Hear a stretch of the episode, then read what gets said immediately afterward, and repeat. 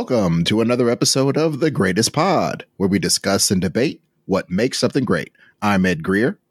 And I'm producer Bill. And today we're going to discuss greatest duos in pop culture. Oh, yeah. I mean, basically only behind greatest trios as far as something so important to the world of pop culture. Greatest quads. that goes to the She Hulk. Anyway. oh, hey, love it. Wordplay.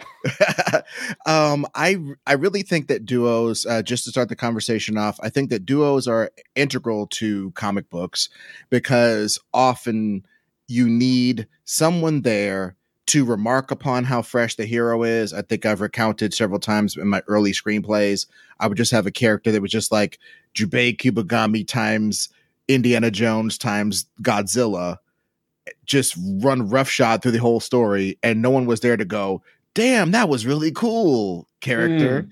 or or wow, you should try it this way. Oh, thanks, old chum. Whatever. Th- there's just a dynamic of having your hero have someone to talk to when we're looking at things on the screen or on the comic book page, wherein a lot of times internal monologue is either downplayed or can't be part of it because it's a movie or something.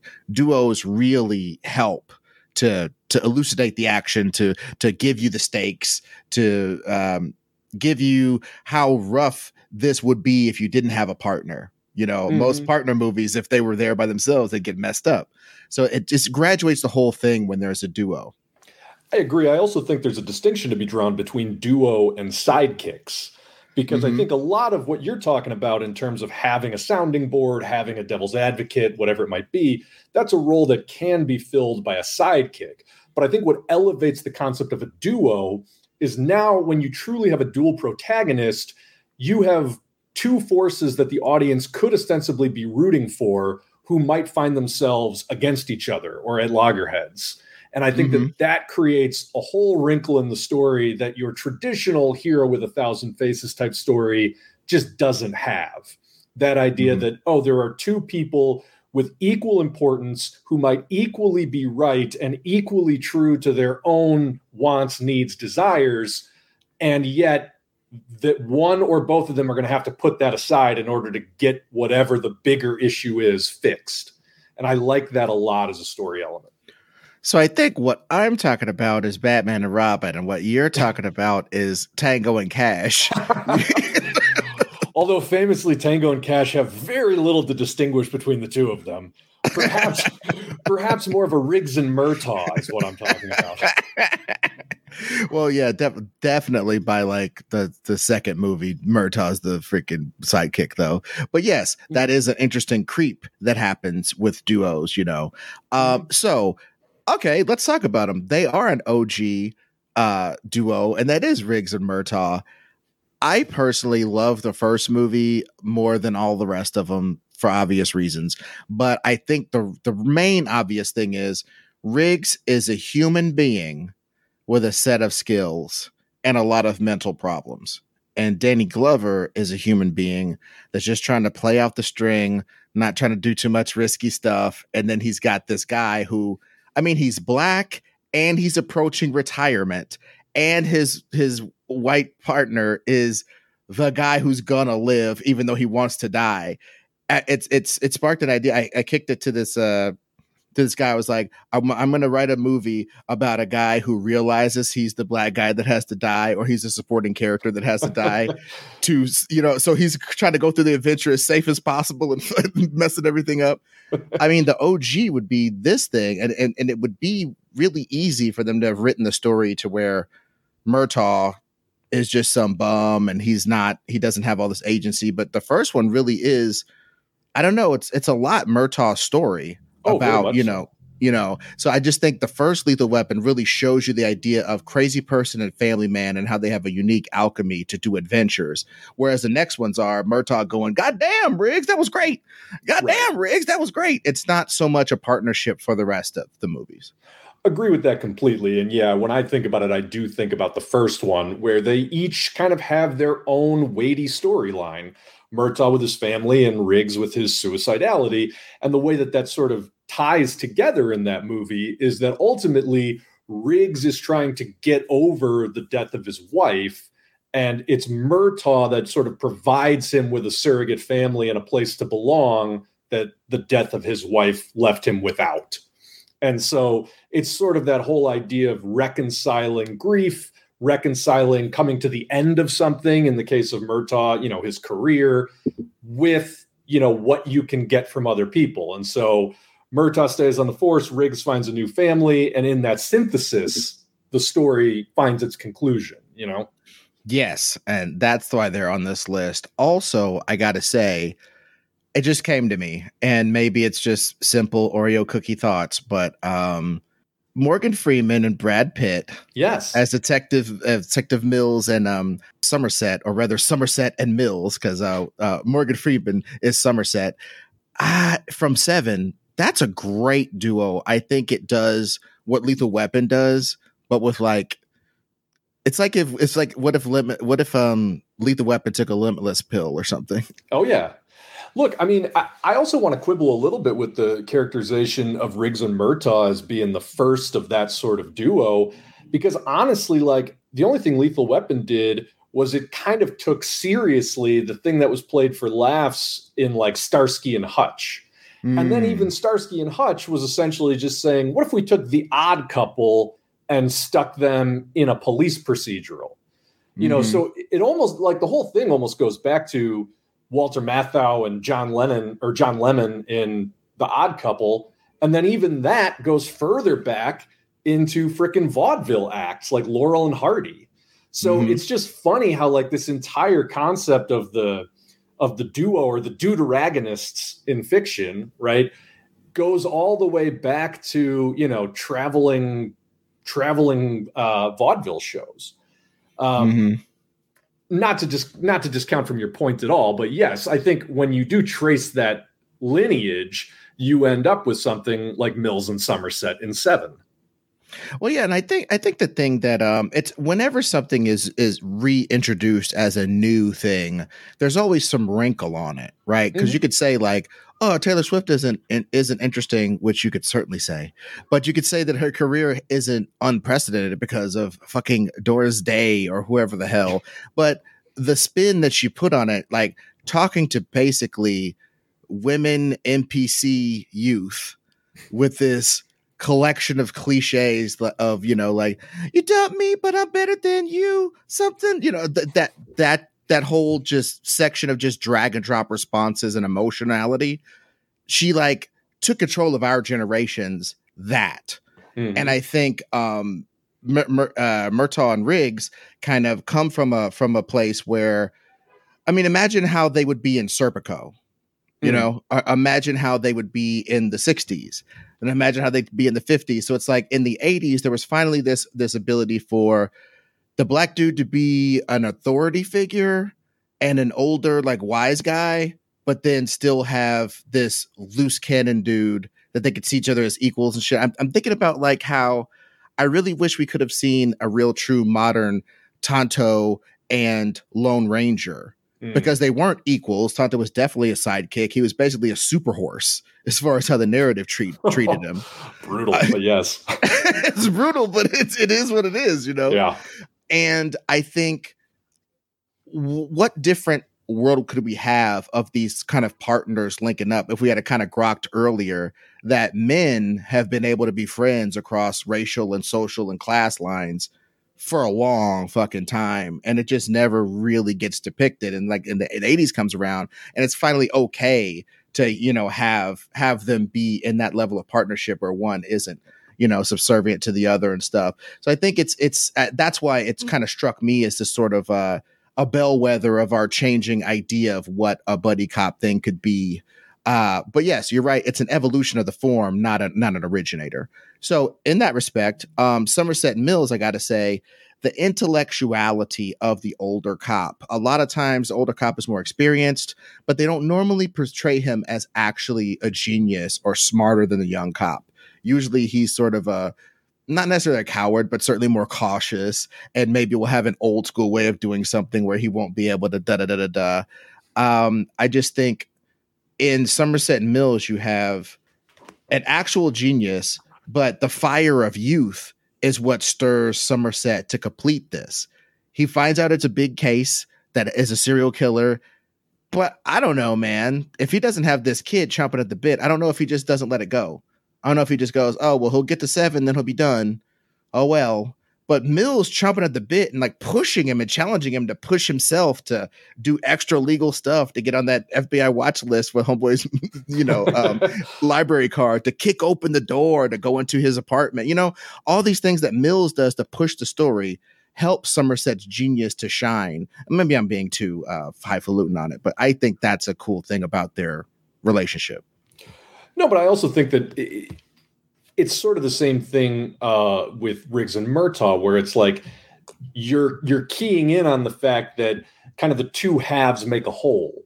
Yes, they're they're filling in parts of the other person that they're where there might be gaps that that character themselves don't even see the gaps and it's mm. sort of like the purpose of this story is to fill in those gaps and sort of show the other person what it is they're missing that is filled by the by their partner um, ends a lot more tragically in seven than it does in lethal weapon but i do think mm-hmm. that's a a clutch element of any great duo story is that idea of it's almost like a romance you know what i mean like at the mm-hmm. end of the mm-hmm. day it, it's a little bit jerry maguire you complete me um, you know, just without the sexual overtones, or at least overt sexual overtones.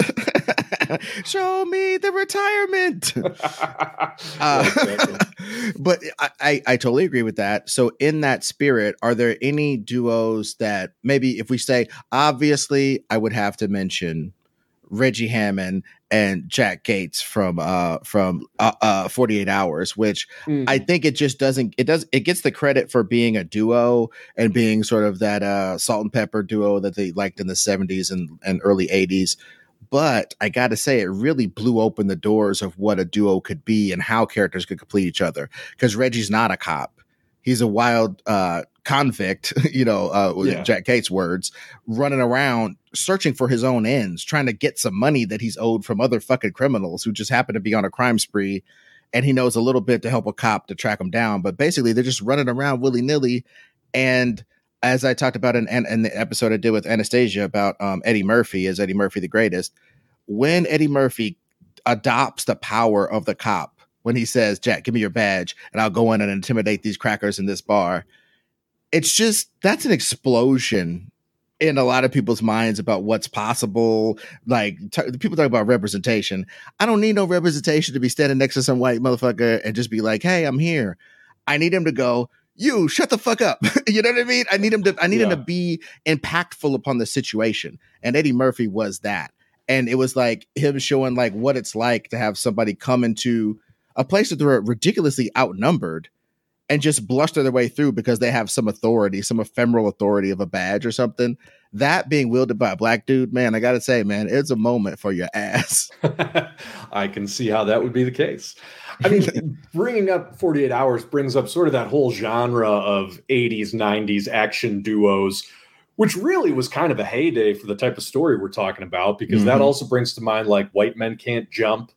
Um, that also brings to mind what was oh Money Train, which is sort of one of my favorite underrated, you know, 48 hour ripoffs.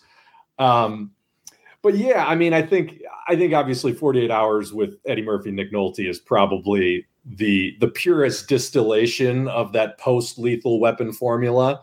Uh, but that was going strong in Hollywood for a number of years.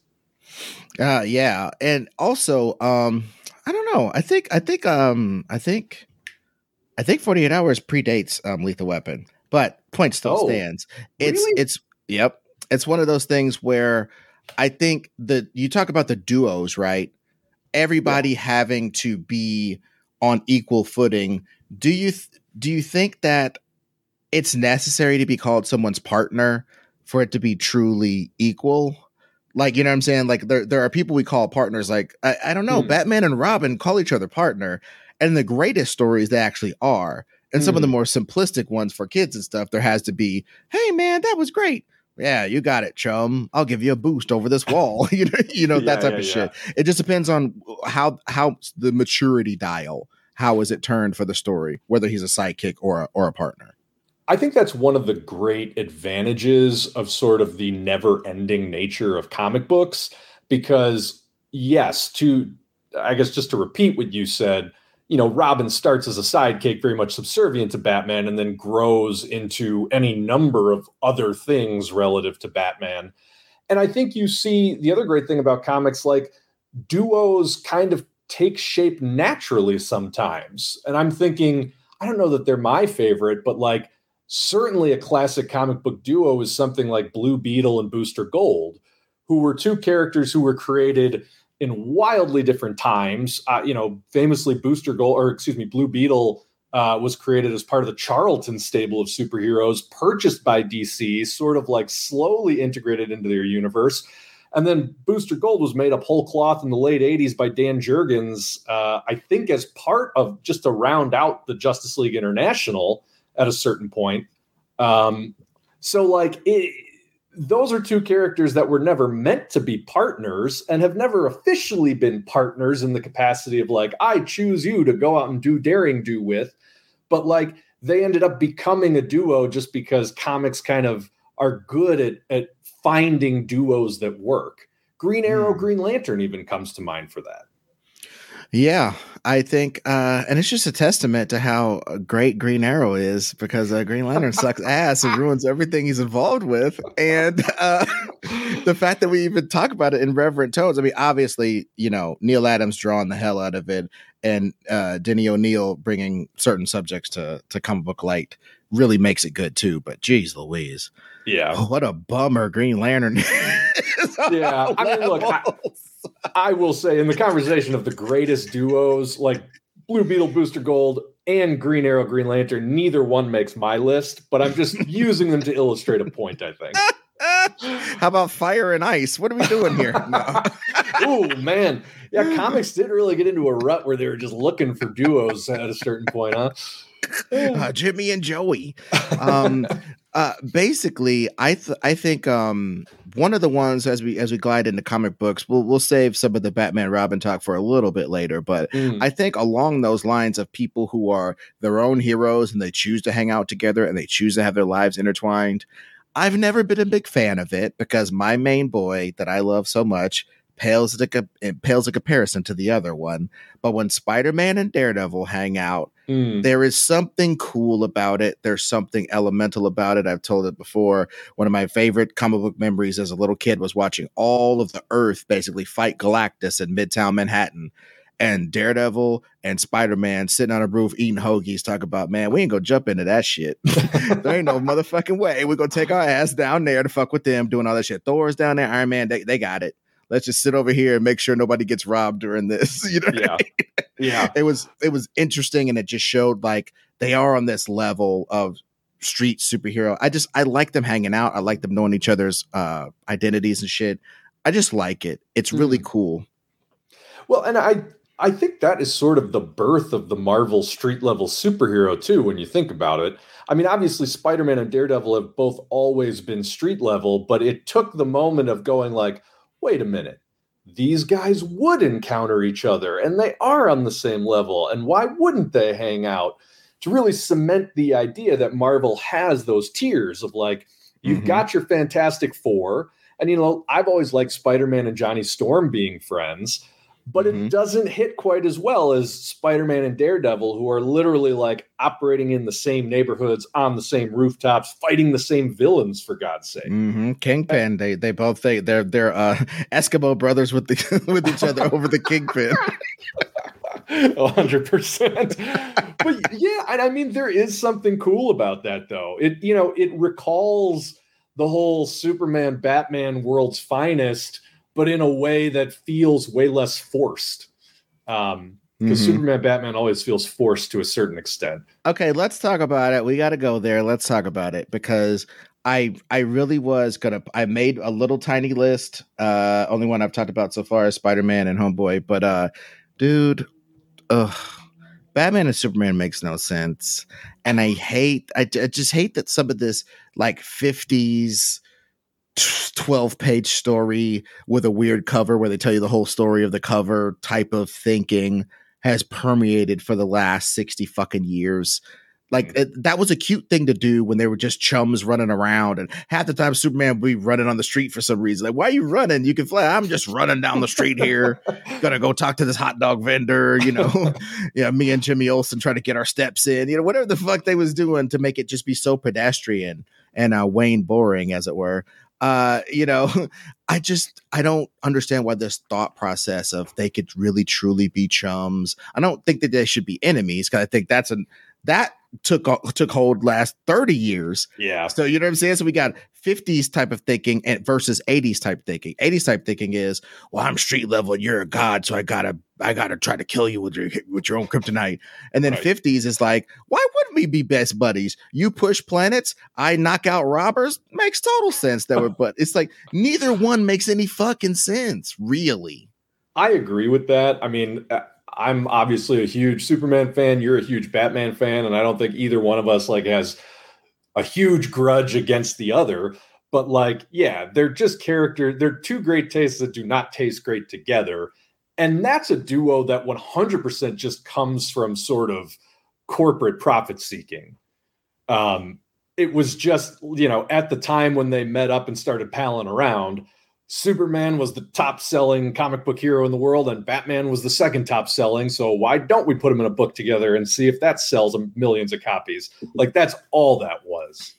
Mm-hmm. Well, it's funny that like even certain. I mean, uh, not I'm not gonna get off on a long tangent, but like teams. The, Hmm. the the whole just I remember we did a thing on teams with uh, Eric Barnes I do believe yes and we talked about all the different type of teams that there are and what are great team books and it really started to dawn on me that like the Justice League is only together for like marketing and for when a kid goes to the store and he's got five bucks to spend on a comic one of them has all the heroes in it and one of them has one hero in it it just Mm. becomes an economic decision at that point and it's like because like it, the point's been made a billion times. Superman doesn't need anybody in the justice league and it's very hard to design a justice league story where superman is preoccupied but not in a boring sucky way where he just flies off panel for a while like they used to do with apollo in the in the in, the- in the um authority comics. Just like the armada is 47 parsecs that way. Just go fuck him up and we'll fight ninjas in this rooftop right, right here. Yes. you know what i'm Yes. saying? Without doing that type of bullshit it's really hard to design a story where you need all these Justice League dudes and Superman. I'm not saying it's impossible at all. Grant Morrison did it pretty good. Yep. Um, you know, uh, I think Mark Waid did it pretty good. Some, some people do it pretty good. But I'm just saying, for a Batman and Superman story, there's this extra layer of extracurricular bullshit. Like, I'm Superman and I can't like read this code key a billion times and figure out the code. I need to call Batman because he's smarter than me. It's like, uh, not really. You don't Yeah. you don't need Batman for this. And the Batman will be like, oh man, I detectived all the way up and now Amazo is here. Hmm, if only I knew a guy. Yes. Yeah. I don't I hate that. It's like it's so you're right. It's like you got you got uh you got Superman and my Batman. You got Batman and my Superman, you know. It's just it's like, oh well, let's th- throw these both away and get the flavor that we want. And I mean, I think that that ultimately is the argument in favor of Spider-Man and Daredevil, where it that seems to come less from like a profiteering place and more from a natural story realization of like, oh wait, why not? Like, there's no good reason not to. And I think Yeah. that that that is sort of an integral part of a duo. I mean, I'm I'm struggling to think, even in comics, which has a long, rich history in the Batman and Superman tradition, of throwing together two wildly disparate things. I feel like that seldom works. I think a good duo really needs to occupy the same milieu. And that can be a really strange milieu, but it needs to occupy the same milieu. And honestly, that kind of Hmm. that gets me thinking about Deadpool and Cable, which I know it does, they don't have as long an in-story history as maybe some of the marketing or internet talk would have you believe, but there was a there was a series, and I forget if it was the Deadpool series by Joe Kelly or if it was a, a cable series, but there was a series in the early 2000s that really put them together almost as a lark because they were both created by Rob Liefeld, but having a meta character that can break the fourth wall like Deadpool paired up with a character who is so self-serious and with such a loony bonkers only in comics backstory as Cable, suddenly it's like, oh, that does make a little bit more sense than you would think on the surface because they can exist in the same milieu, even though they're going to have ludicrously different reactions and MOs within that world. You know what I mean? Oh, and real quick, this is my um off the top of my head uh pitch to fix fucking Deadpool 2. um the stupid kid doesn't exist. None of that bullshit exists. It's just Deadpool's gonna do something. And Cable has to come back to prevent it. Mm. And then they become buddies while Cable is still trying to actively prevent him from doing stuff. Like they like Cable comes back with the intent to kill him, figures out that he can't, and then they have to do a bunch of buddy shit to make sure this horrible future doesn't happen. Done. Mm. I, I just think that's I think that's it. Like I I just thought about it just now because it's like the whole point of that movie being bad is Cable and Deadpool don't get to hang out. Mm-hmm. They're in the movie together, but they don't really get to hang out and make a relationship and go from oh this is a fucking goofball I want to laser his face off to oh, this guy's this guy's kind of okay I wonder why I still got to kill him to this guy saved my life to damn, this guy might be the key to the universe. That arc would have blown people's fucking minds. Sure. You know, so I, I, I agree with that. No, I mean, I look, I think that my thoughts on that movie are well documented, but also the the the whole problem with that movie is they marketed it as, oh, you're going to see the Deadpool Cable duo, and then their interactions in the movie couldn't be any more underwhelming than they were. Yeah. And it's like at least your idea would put them together to have the kind of super serious slash ball busting hijinks that you would want out of a duo like that. Pretty, pretty much. Yeah. Uh, speaking of uh, the ball busting adventures, um, basically, do you like? I think the best duos really complete each other. Mm-hmm. And I just have to talk about Power Man and Iron Fist. Yes, sir. Because I just think of of there are so many characters that they force to team up, and there are characters that are incomplete without each other that suck when they're not together. Like Hawk and Dove, right? Mm-hmm. Okay, I think there's a reason why Hawk and Dove haven't exactly set the universe on fire as far as popularity because it just it I, I, you know the different origins of the different hawks and doves you can go dive through that if you want to fandom wikipedia handle your business i'm just merely stating that they they kind of suck we're gonna do an episode about character design and costumes. Their costumes kind of suck. Yes. They, they so their costumes kind of suck. They kind of suck. Their whole I'm I'm a hawk, so I'm warlike and I'm a dove. It just sucks. Oh, that's bad. Power Man and Iron Fist, a guy who's like a hero for hire and a and a low level 70s kung fu master, and they kind of solve local cases. Like he's got a little international intrigue. Uh Power Man's got a little bit of a, a socio-political commentary. Uh, it's just mm, that's a stew. That's it's, a real stew. It, no, it really is. And I think on the most basic level, right, it's just saying who would you not want to get in a fight with and picking the two most polar opposite versions of those people right. and putting them together. Mm-hmm. But then I think the way that their characters are rounded out whether whether by design or not is just kind of genius because like you alluded to like luke cage socially conscious poor man from the streets danny rand absolutely privileged asshole bill you know billionaire inheritance never had to work a day in his life. You put those two guys together immediately there's opportunity for really juicy interactions and a lot of good comedy. And then just the way that they round out their personalities where it's like Luke Cage takes no bullshit. Iron Fist does nothing but bullshit. And it's like you just keep putting those contrasts on top of each other and it just it it almost writes itself, which I think is what you can say about the best duos. Oh, absolutely. And what you said earlier in regards to you complete me. Mm. A, a fucking Iron Fist comic by himself just stop it. Just stop. stop thinking that. Like the fetch not's gonna fetch is not gonna happen. That shit's not gonna happen. It just they keep trying and they keep failing because it sucks. And no matter how much they if they rebrand it and and do whatever they want to to make it more politically uh, not a uh, grenade, whatever they want to do, it still sucks without that counterbalance. Because the whole point of these these kung fu characters is they could beat everybody up, so you put them in a situation where, well, now we have to have some precision as to who we beat up. Now we mm. have to have some discretion as to who we beat up and how we beat them up. Sometimes we won't be able to punch them. How can we punch some people to get into a position to do this intellectual thing to the bad guy? So on and so forth. One of my favorite Punisher stories, Punisher and his and his buddies fight their way up to the Kingpin, and the Kingpin just kicks the shit out of them, and they fucking leave. Sometimes you run into something that you can't beat. Yeah. You know what I mean? It was a big lesson. Punisher spent like 10 issues trying to get up to the level to fight the Kingpin and just got housed in like two uh, like a one page fight.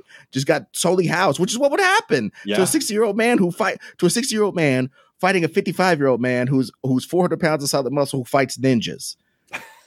You're gonna beat up Frank Castle. It's just Yeah. gonna happen, You're And gonna so- have a bad time. right? And so with the kung fu character, it was like there's always you know Iron Fist could fight fifty guys, but then Power Man could come in and help him. You know what I mean? Or Power Man could get overwhelmed by a bunch of guys like dropping a bunch of heavy tonnage on him, but they can't because they're getting kicked in their necks by his by his buddy. They really made, and I loved how sometimes they were made to look really foolish in other books because Yeah. they just weren't quite on the level of other heroes. Like they try to, um, they're assigned to protect Matt Murdock, and he gives him the slip to turn into Daredevil, and then as Daredevil, he just basically Spider Man, like how Spider Man fights whole teams, Daredevil just fought them in that manner, and they just couldn't grasp them, they couldn't handle them. And it's like, yeah, that's what would happen. But that doesn't mean those guys aren't great for all types of hard traveling heroes esque adventures all throughout the 80s and stuff. So I just felt like, and also they never really emphasized Danny's money. They always kind of made him either reject his privilege or he came back and the Rand fortune had been misappropriated or something. So he was in the ghetto. Not as some sort of charity thing, like, oh, I could buy this whole building, or just sort of kick with my feet up on this desk until a femme fatale comes in and gives us a case you know what I mean? It's, uh, it, it, they they kind of didn't worry about that. They worried about the fact that Danny and Luke had to pay the bills, and they were going to have to save old, old lady McGillicuddy from these guys who are menacing her store. Oops, they turned out to be bulletproof and have nuclear weapon hands. Mm. Looks like it looks like it's a job for us. You know, Yeah, yeah, yeah. I love that sort of shit. I also you keyed on something there that I think makes a lot of sense too, in terms of the "you complete me."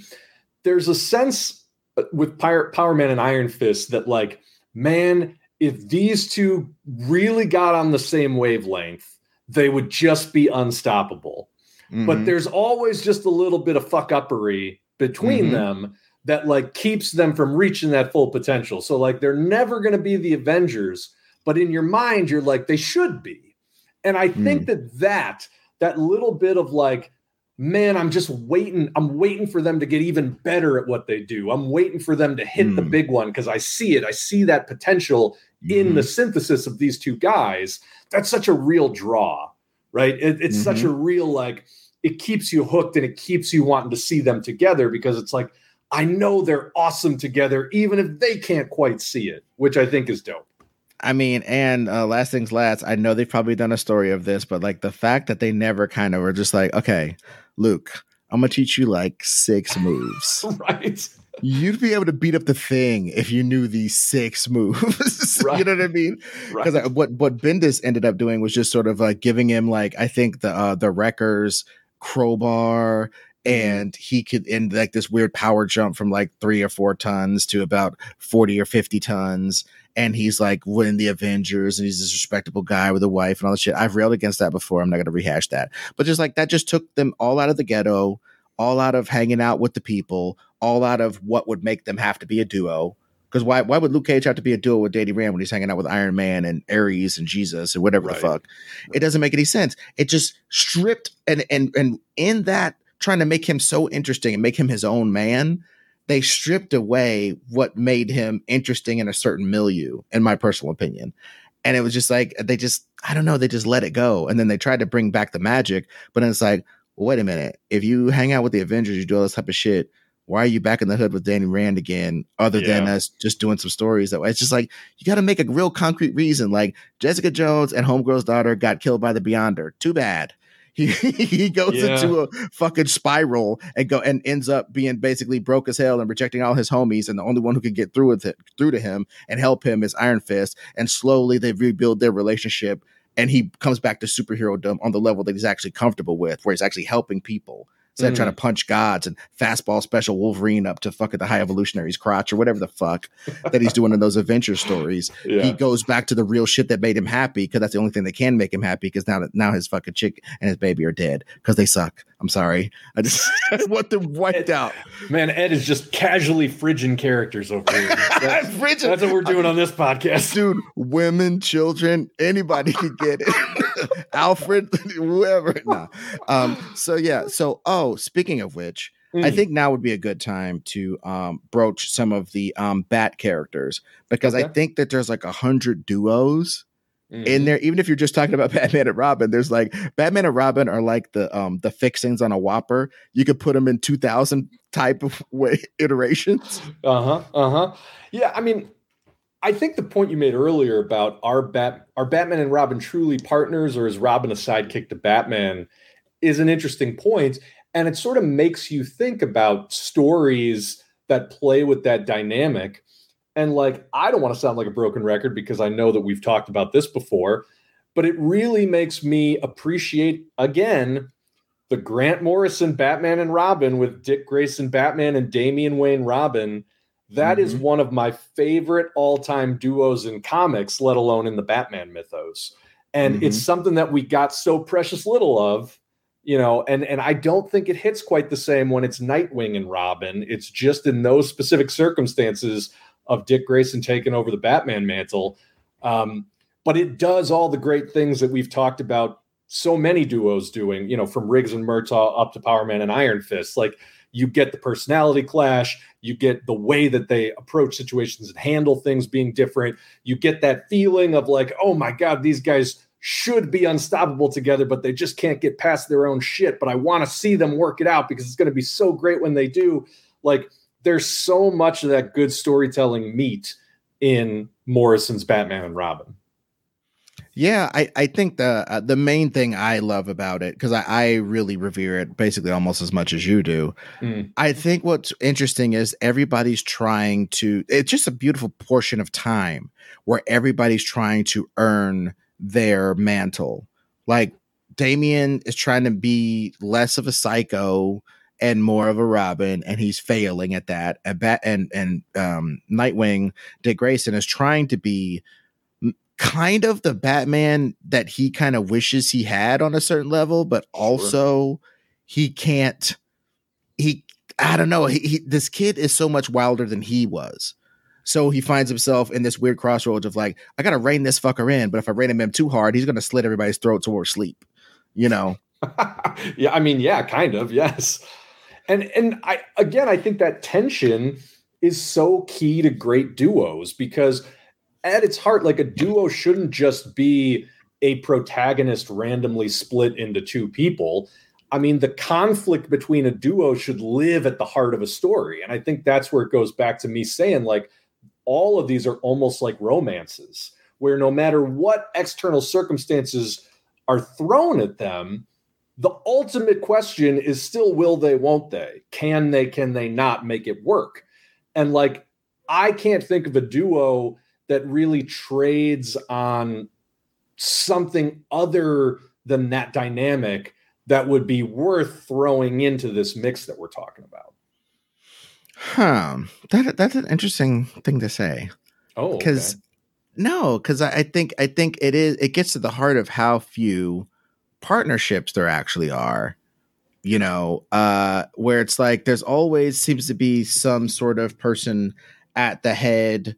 And I'm thinking of like, and you talk about them being like romances, that brings me to like, well, are is Mr. Fantastic and Sue Storm, are they a duo? I know they're a mm. quad because they got those other two fools with them, sure. but they are the people who are committed to each other. I guess, you know, Sue is committed to her brother because of familial shit, but you know, you get in front of God and country and all the superheroes and proclaim your love for your wife, and she's this immensely powerful um i you can't really call it telekinesis but let's just go with that. Sure. uh uh telekinesis bubble maker and you're like the smartest person in the world and you can stretch your mind and blow all this different shit. And i just think sometimes i think of duos as if they just decided to fuck everybody up would people be in trouble I think Batman and Robin as evil would fuck a lo- up a lot of shit. I think Sure. Mr. Fantastic and Mrs. Fantastic as evil would fuck up a lot of shit. I think Spider Man and Daredevil as evil would fuck up a lot of shit. They'd have to send they'd have to send more powerful characters than them to stop them from doing what they were doing. Yeah, I mean, I see that completely. The other thing, though, that comes to mind when you talk about, you know, Mr. Fantastic and the Invisible Woman, I think the thing that's endemic to most comic book married couples is that they're so the writers or maybe the publishers, I don't know, are so committed to keeping those marriages idealistic that it robs the duo of all the interesting of all the things that make a duo interesting. So whether that's Superman and Lois Lane, whether that's Reed Richards Sue Storm, whether that's Wally West and his wife, or Barry Allen and Iris, or whatever, it's like they're they so always have to be the perfect couple that the tension, that whole oh they're opposites. They've got you know they've got friction between them. They need to find something in the other person to complete them. That gets thrown out the window and then it's just well you do this thing while i do this thing and then we're going to confab together and we're going to share what we've learned and oh yeah then now we've got a way to move forward which is fine but that's all it is is fine you know what i mean Yeah, yeah, I do. I think also when you look at like couples, uh, couples that never really got to be a duo, and I wish they really were. I really wish Daredevil and Elektra were a real duo. oh yeah They're just always at each other's throats so much, and when they become a duo, it's usually when one of them is under the thrall of the hand or some weird something weird. Is kind of kind of like how you're saying that um Power Man and Iron Fist are loving loving ships in the night that are that pass each other or that that rub holes but don't quite. I don't know why would you want them to crash into each other. This metaphor is fucked up. Anyway, the the point is like they're not they never quite meet. There's always some friction or some tension or some space in between their ideologies that that messes it up and makes them not be able to be like as powerful as they could be together. Mm. I think very much so. That's Daredevil and Elektra. Um, there's always a little bit of schism of whether it's just her just murking fools and stabbing people in the neck where he just kind of conks them, or if it's just um, uh, what is evil? What's the nature of evil? Can you can you be a good guy in control of the fucking hand? You know, all this different shit that they've done to them. Now I guess um, uh, Daredevil's technically the leader of the fist, the guys who fight the hand. Um, uh, wait, wait till you see the deadly fingers. The deadly fingers of the new, the new Jason Aaron creation where they just point at people and they die. Fucking Uh, the index. They're Yeah. coming in strong. The Oh, flange. The flange Yeah, the- is going to be phalanges. Yeah. Yeah. oh, and then there's a new villain that's about to take out the hand, the fist, and the fingers. He's called carpal tunnel syndrome. we got to fight this guy with all of our might. yeah. so, uh, as far as uh, did you do you have any any ones that you're just like? I think this is a, an obscure one, and I maybe I'm the only one who like this because I have one of those. If you don't Mm. have one, Well, I mean, I have a few actually outside of comics um, mm-hmm. that I think maybe are underappreciated, but you know are worth a little bit of a discussion.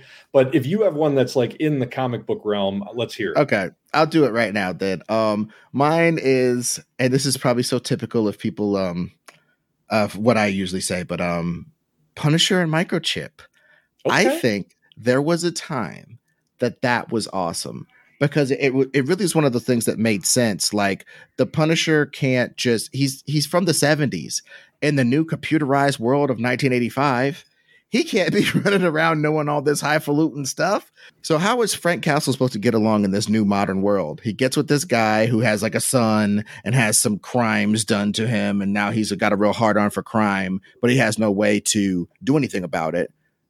Uh, that's microchip, and then Punisher is I got all the skills in the world, but I need a little help pointing myself in the right direction. Need a little help navigating the modern quote unquote world of 1985 to 89, uh, and you know, so I need my guy. And microchip was just there to like uh, you know crack codes do all the all the guy in the chair stuff. And i think he might have been really one of the first guys in the chairs that wasn't q yeah. and wasn't some fucker like forge outfitting the x-men with stuff the, the guy in the chair that i grew up with as a youth was microchip. And it was so scary when like the bad guys would find out that microchip was just in a van a block away while the shit was going down and be headed over there. You're like oh god microchip's gonna fucking die. Yeah. and it, it was just there was something about and then micro there's a uh, I think it, I think it's an issue nine a ninja. I think this is the issue. I might be getting confused but a Whilce Portacio drawn Punisher issue where a ninja or some fucking body shows up uh Microchip's son gets killed. Microchip's son helped Microchip and Punisher do crimes or, or stop crimes while doing crimes and his son gets killed. And and Punisher just sort of brings Microchip the body and drops it on him and goes, "Sorry, Micro," and just walks off. Like like how like how it's just like he he couldn't because Punisher couldn't feel yeah. what it was because he's he's he warned for his his kid. He knows how Microchip feels, and he's put his, all of his feelings in all this war on crime. So I just I don't have nothing for you. You know what I mean? It was just Yeah. it was really fucked up, and Microchip kind of harbored that for a while, and I think it was dope as fuck when Garth Ennis wrote the Punisher Max line where Microchip started helping the feds to catch the Punisher. yeah And one of his main things was you left me out to dry when you when we when you went to prison and different shit like that happened. I had to scrounge for myself. I was just as guilty of all these crimes as you. I had to make for myself, and you couldn't even show me any love when my kid died and all this kind of shit. It's just like.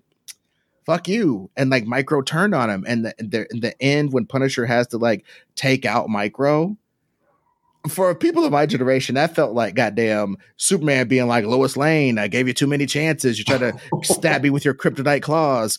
You gotta go. yeah That's what it. That's what it felt like for for Punisher fans of my generation from the like 80s on up, reading them as little baby kids where we couldn't understand the violence, up to now when we kind of yearn for it as a catharsis against urban environments. Sure. Fucking Yeah.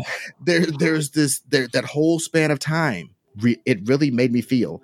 I just got to give props to yeah, Punisher and Micro being uh, that maybe the first real fallout of a partnership I saw. I saw it begin and end yeah and, and comics don't afford you that they don't afford they're always stuck in the stasis of us being perfect partners forever you know or occasionally being enemies but then getting back to being perfect partners in, in this inevitable loop but punisher being best friends with micro to killing him it was you never see it in comics you really never see it honestly, man, like I think you just made a really strong case for how to make a Punisher movie work. Hmm. Is make make the Punisher and Microchip deuteragonists, right? Who go through a similar thing of like crime takes my family and leaves me with nothing, and I need vengeance. And this this other person has the thing that I don't have. In Microchip's case, the means and the killer instinct. In the Punisher's case, the ability to navigate the world in a stealthy, you know, sophisticated way, and then break that partnership up for any one of a number of different reasons, right? Mhm. Like they just find out we can't actually do this together. Like that is a great way to both revel in and sort of question the whole concept of the Punisher at the same time and leave leave you on kind of an ambivalent note because whether it's the Punisher or whether it's Microchip who lives in the end, somebody is not coming out alive. mm-hmm.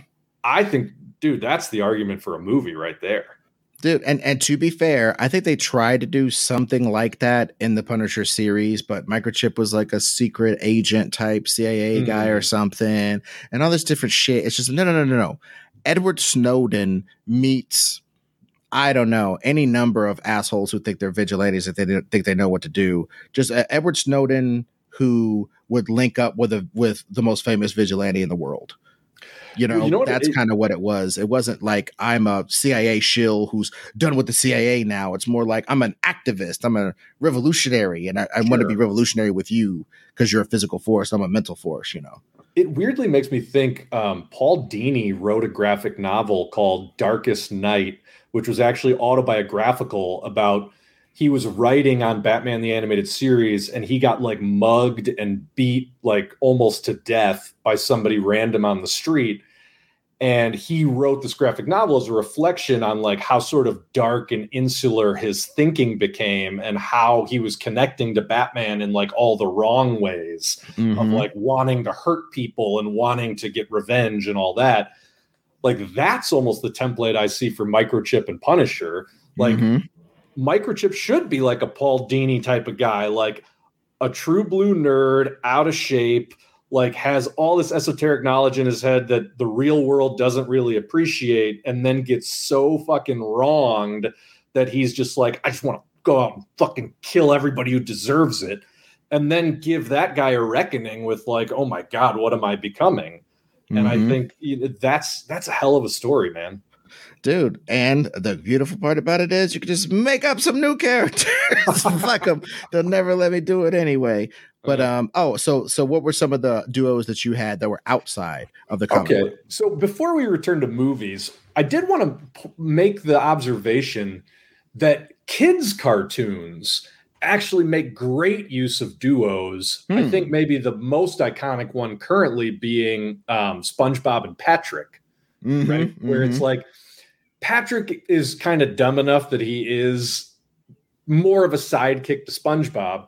But if you go outside of that, I think of something that was definitive in my childhood, which would be like Ren and Stimpy. And, yeah. And even on a less caustic angle, uh, as far as Nicktoons go, Rugrats with Tommy and Chucky.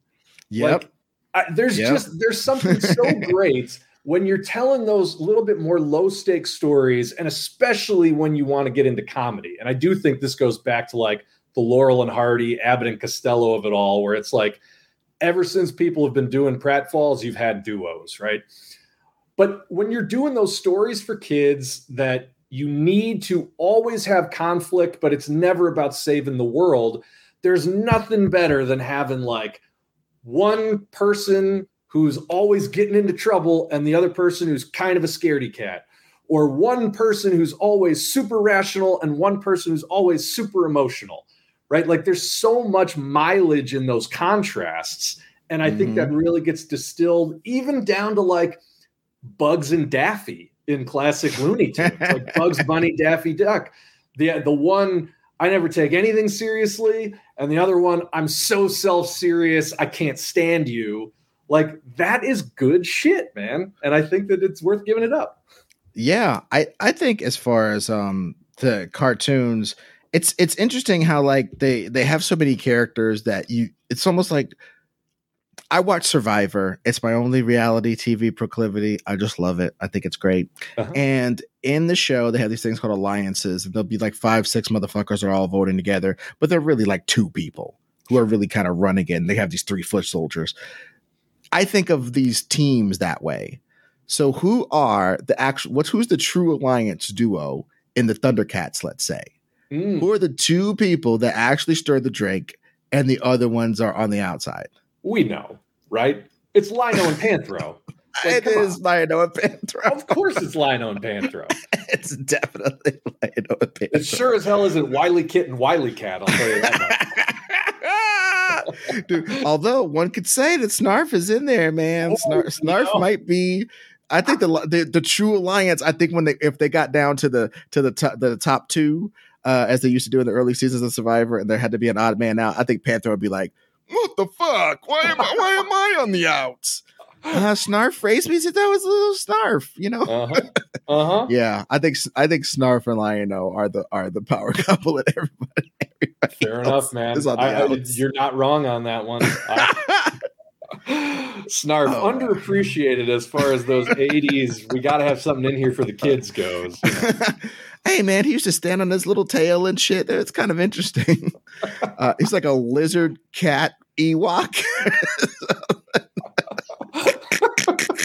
It is kind of weird too that you're a race of humanoid cats and you have a like a non-bipedal still animal but can talk your language type of cat? Like that's some weird evolutionary bullshit going on there. Yeah i think maybe he's like i think he's just a thundercat but he's sort of um challenged in a lot of ways oh, no. so so i i just think they're just like hey man just don't worry that he's he's different he's just a cool guy and he's just like a that age old argument. If Mickey's a mouse and and and Donald's a duck and Pluto's a dog, then what's Goofy? It's like, ooh, that's kind of wild.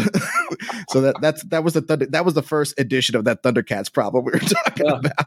Fair enough. Like, um, but yeah, so I, I also want to give it up to like Hopalong Cassidy and whoever the fuck and the the Cisco kid and the other one and shit like that. They have had the westerns did kind of like Butch Cassidy the Sundance Kid. That westerns did kind of even as a mythical like penny farthing story book thing. Uh, you know, written by all those those guys. It's so funny in the Wild Wild West. If you had glasses, you were just like, get your ass over there in that shop yeah. and fold the gingham and do some shit. If you got glasses, you're not going to be a gunfighter. You're not going to be a big man. Take your four eyed ass on over there and sit on that porch while, while the men shoot each other. It's like, right. wow, I want to see some glasses gunfighters. in all the movies, the guys with glasses never get the gunfight. But anyway, they, in westerns, they love the whole duo thing because it's like the back to back shooting it out or mm. i'm i'm about to get you know hung by the populace you shoot the you shoot the fucking rope and ride two horses and i jump on one it's like the duo thing works really well in westerns i think it works really well in crime stories my girlfriend falls asleep to novels on tape and she listens to fucking um spencer for hire books mm-hmm. and spencer and hawk I got to put them up there as a duo. First of all, the motherfucker wrote like 87 books about them. So you got to give it up for the uh-huh. longevity uh-huh. of the partnership. But like Hawk is like, I hate the word street smart because it's a, just say smart. Just say smart, and we pan over to the character and we see that they're black and they have tattoos on their face or whatever. Then you could say street in your head or whatever if you want to. But like, goddamn, he's just a smart guy who isn't some milk toast like you know um non-character. He's right. got edges. He's a he's a he's a black guy. Da, da, da, da. Anyway, Hawk was so cool. He was always a um he was always a physical threat, like knocking fools out, but he was always he always knew how to approach situations in a way that Spencer for Hire doesn't know. Uh, Spencer would be wanting to go on guns blazing kind of, and, and Hawk would be like, "Now let's think about this here," you know. And just it was like, I'll just say it out like this: the only and the best magical Negro I've ever seen is Hawk. Hawk Hawk was smart and great and seemed to be pretty much equal partner in the stories. He never used his magic to help white people. There wasn't mm-hmm. ever like, oh, I'm Hawk. Let me go jump on a grenade for you, Spencer. Hawk like, how about we vacate this way to get the fuck away from the grenade?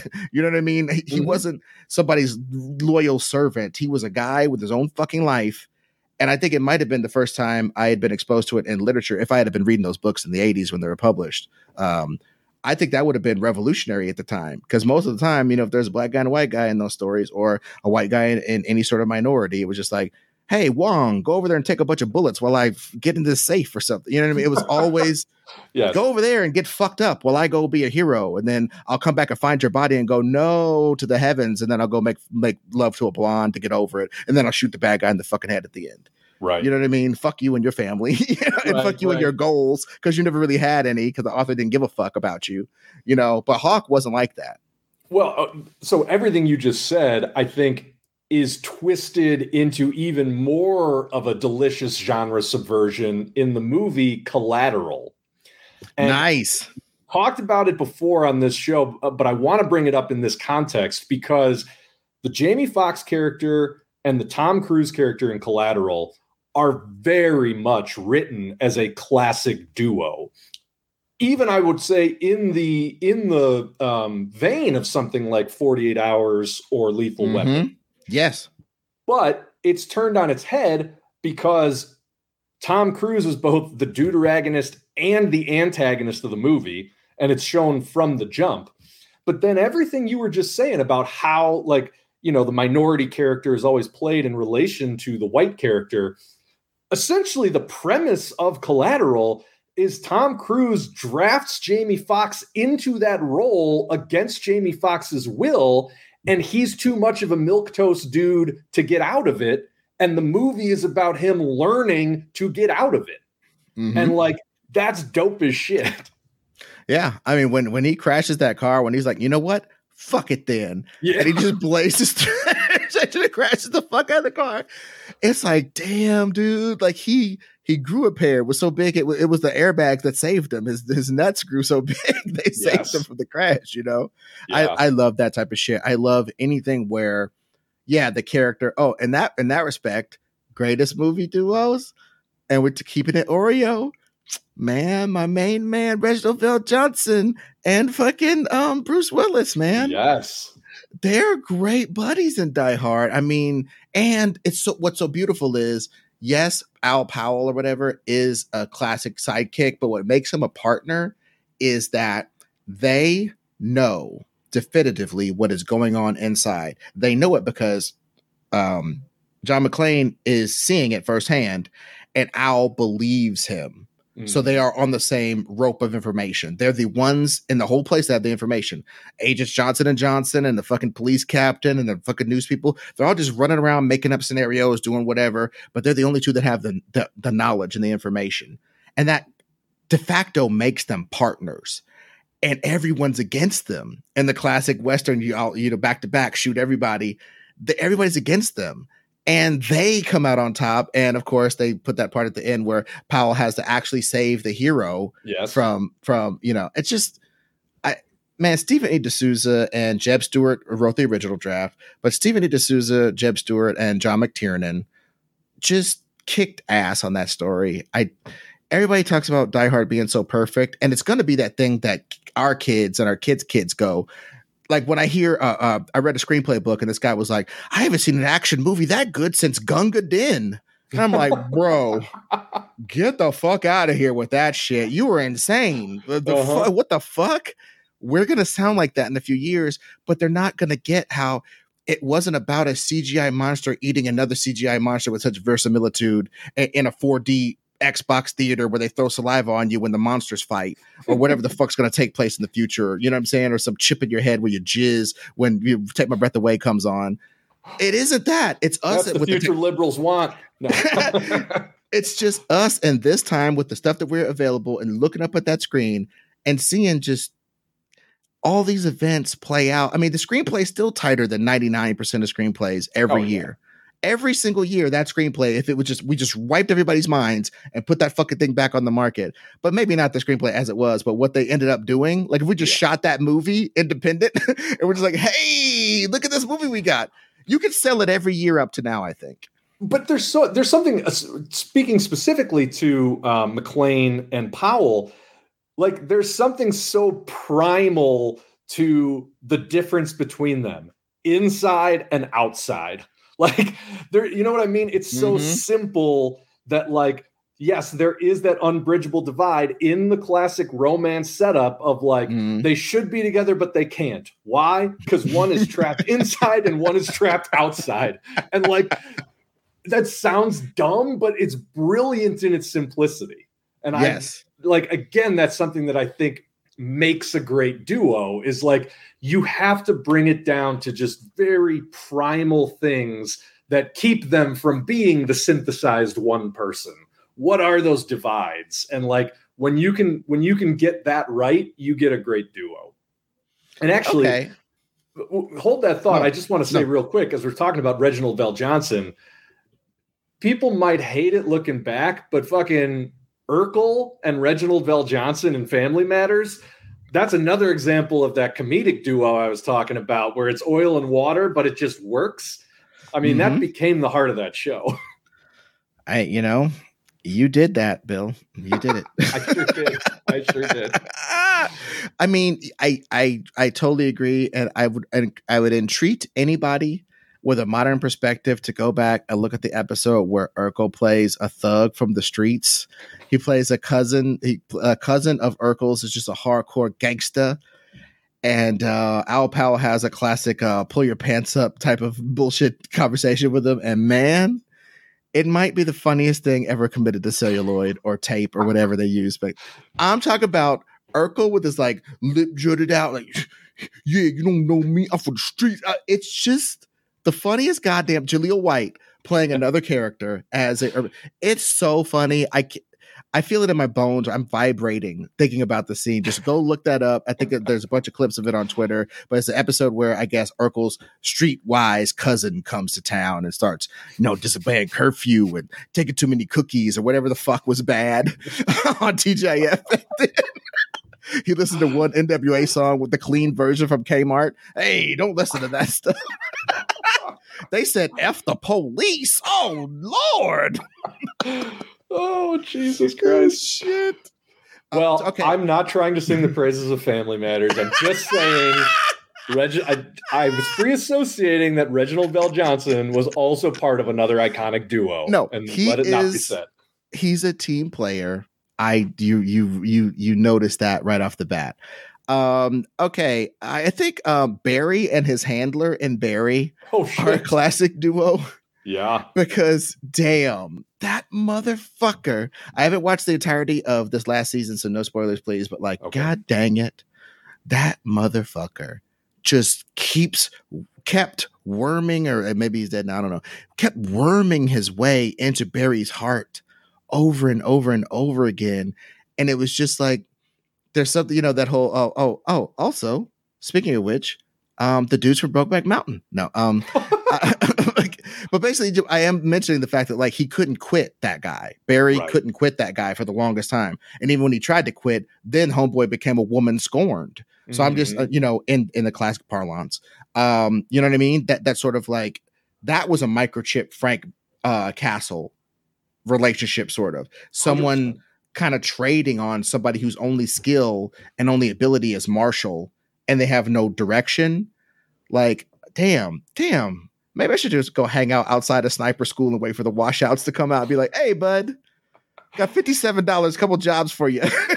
hey, man, like toxic relationships make for very compelling duos in fiction. That's just the reality.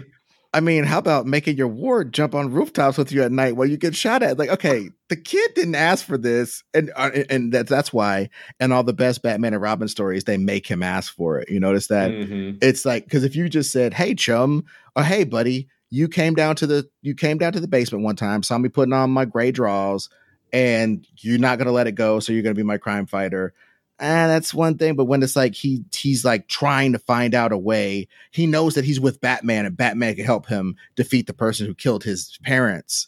That hits so much different than oh, you discovered my secret. You want to see a crossbow? You want to see some fucking genuine Catwoman panties? Come over here. You know, yes. it, it's it's better than that for obvious reasons. But it's like it's for for someone uh, that age to consent to a war on crime mm. is kind of necessary for our modern minds. We can't just respect somebody just being like, "Hey, go do this." I think that's why I didn't enjoy Hit Girl that much. I liked her as a character. I thought she was dope. But if somebody is your actual dad and they've been shooting you and training you since you're a little kid, that to me is more like Cain and Batgirl from DC. Uh, mm. The guy who raised Batgirl, shooting her as a kid, uh, beating her up, not teaching her language so she could learn how to fight better, so she could just know body language.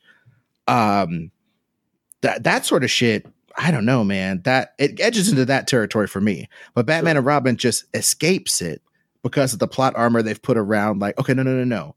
Dick Grayson was a willful thirteen year old who could already flip and stuff. So he was already low key dodging bullets. Don't worry about it. He just needed an extra, you know, that eight week Bruce Wayne training program that has made everybody from, from spoiler to Jason Todd to whoever you want to say world beaters. Yeah, oh, look, vomit.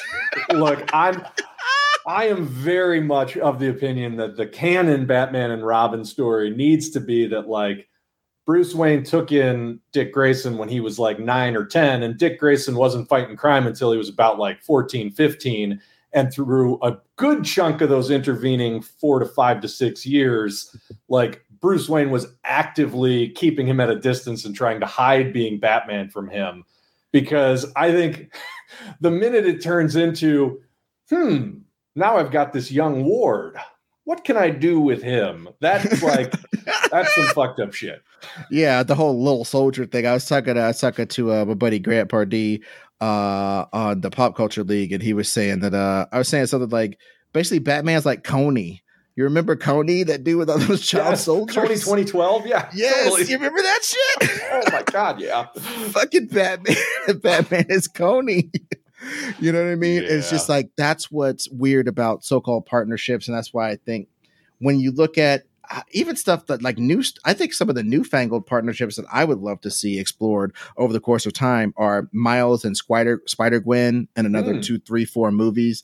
I just believe that there's something interesting about that. Maybe this is uh, if you think of a headliner, uh, drop it after this. But um, I think what's interesting about it is, as they say in the newest trailer, Spider-Man and uh, Spider-Man falls for Gwen in almost every reality, and it never works out.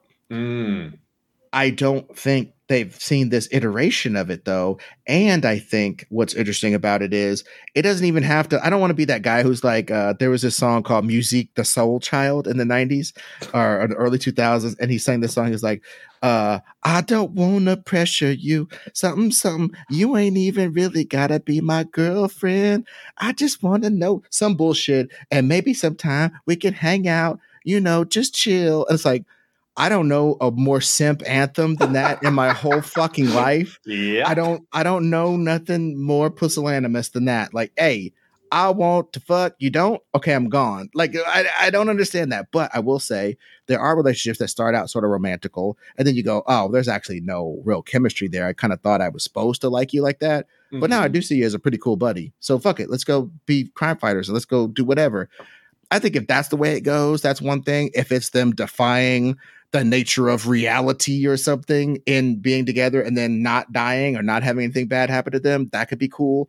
It's like almost any way they take that duo from them being the Batman and Robin to spider people who are like younger and more faster and agile and have these different powers and they're adding to the spider mythos if that's how they choose to play it if they, if they choose to be a power couple and have kids which they've done in multiple futures whatever the fuck they choose to do with that is dope to me if if they make her be Venom. If at the end of this she gets Venom shit on her and becomes his Venom sure. later.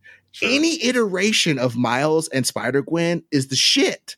So I'm just putting them up here for my early great duo. Well, and you know who that has shades of actually is Invincible and Atom Eve. Yeah, that's another good one, bro. Yeah. Well, and and the reason I say that is because I think Robert Kirkman, who wrote Invincible, I think did this on purpose, right? He took the classic, you know, teenage superhero love story and turned it into something more than just I want to be with you, but my but my powers get in the way.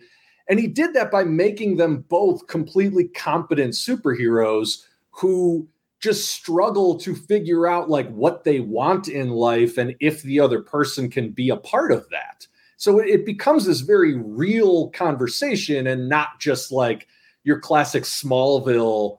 I can't tell you my secret because it'll ruin your life. and I and and that ends up becoming, I mean, honestly, Invincible and Atom Eve might be one of my favorite comic book duos because the thing they never lose is the inherent conflict between them. And some of that is plot induced and some of it is character induced. But right up to the end, that book does an amazing job of acknowledging like these are two real whole people. And even if and when they make a commitment to each other, life is not going to just let them be in love all the time with no worries.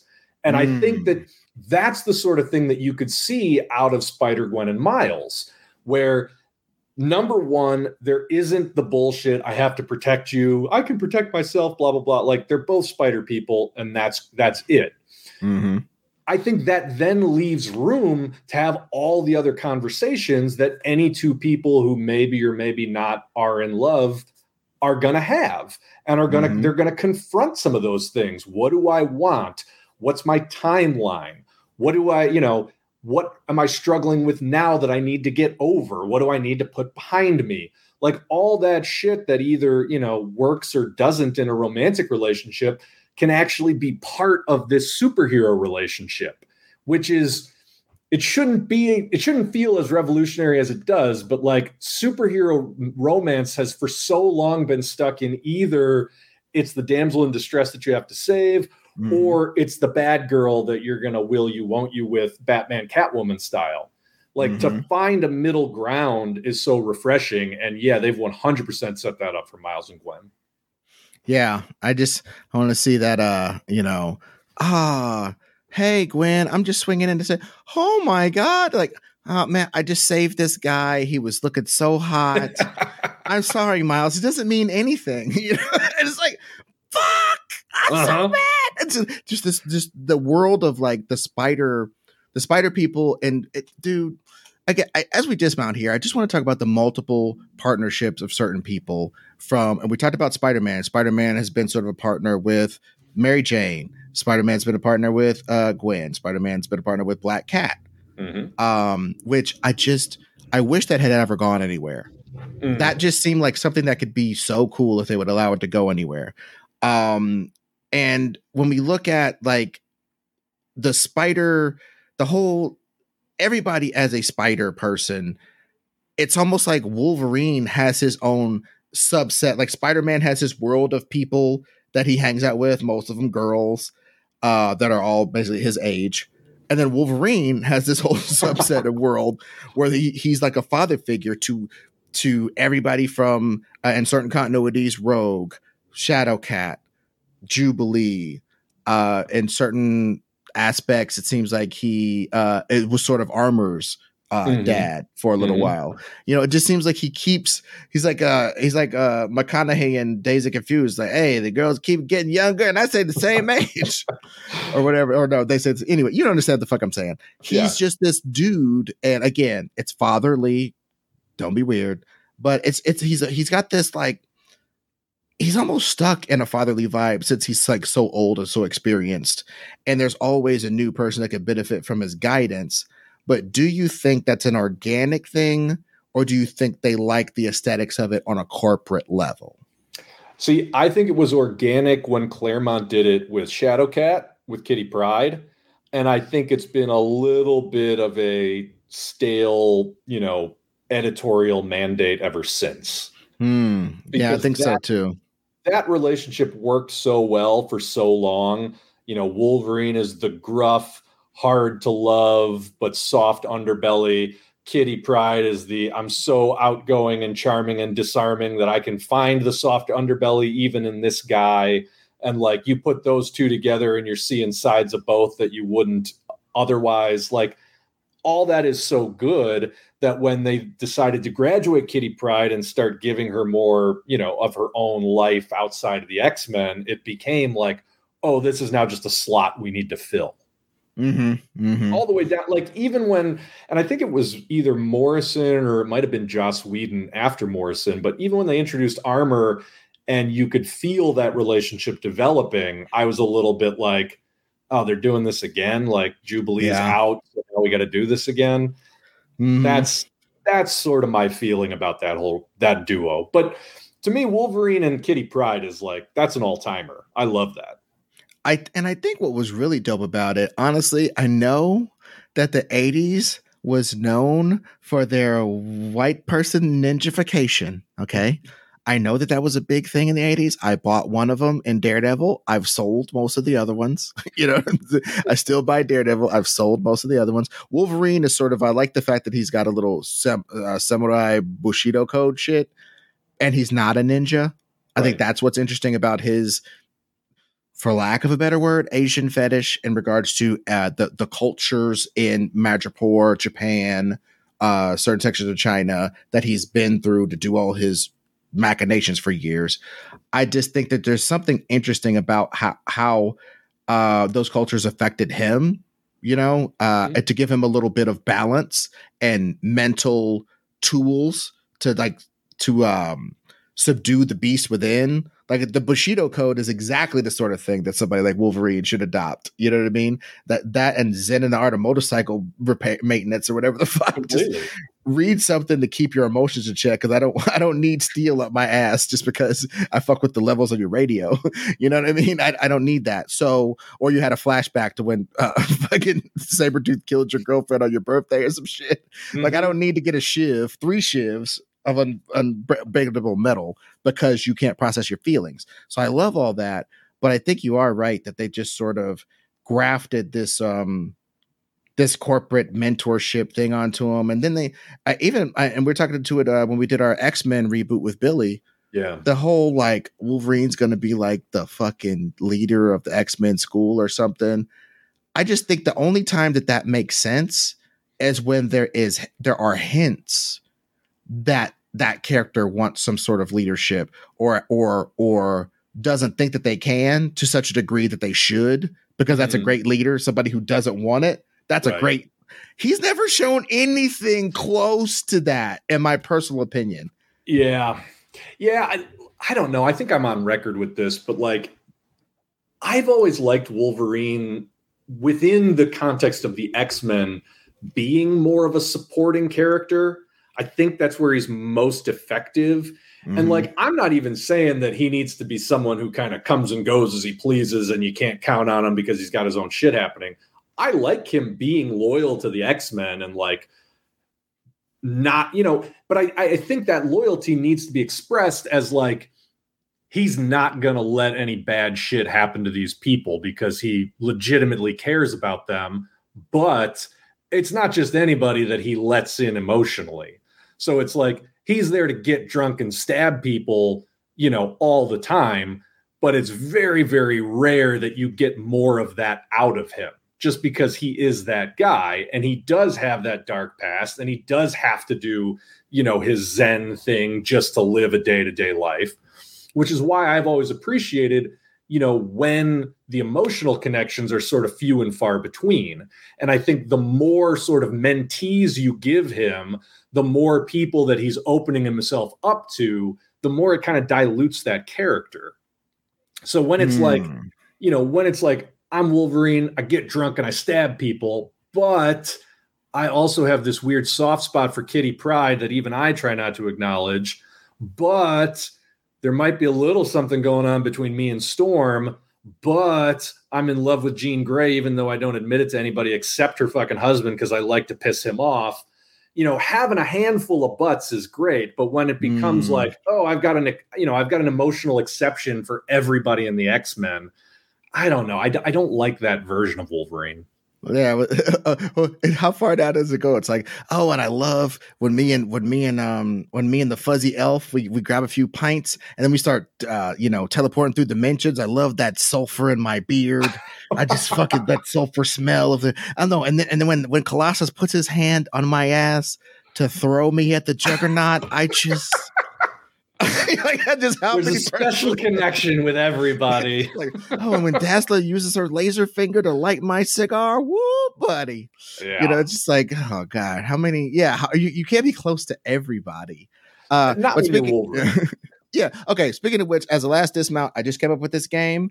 It is called Team Duo Survivor, and we're gonna look at groups and we're gonna distill them down to the two the duo that makes the fucking thing work. We did it I- with uh, Thundercats.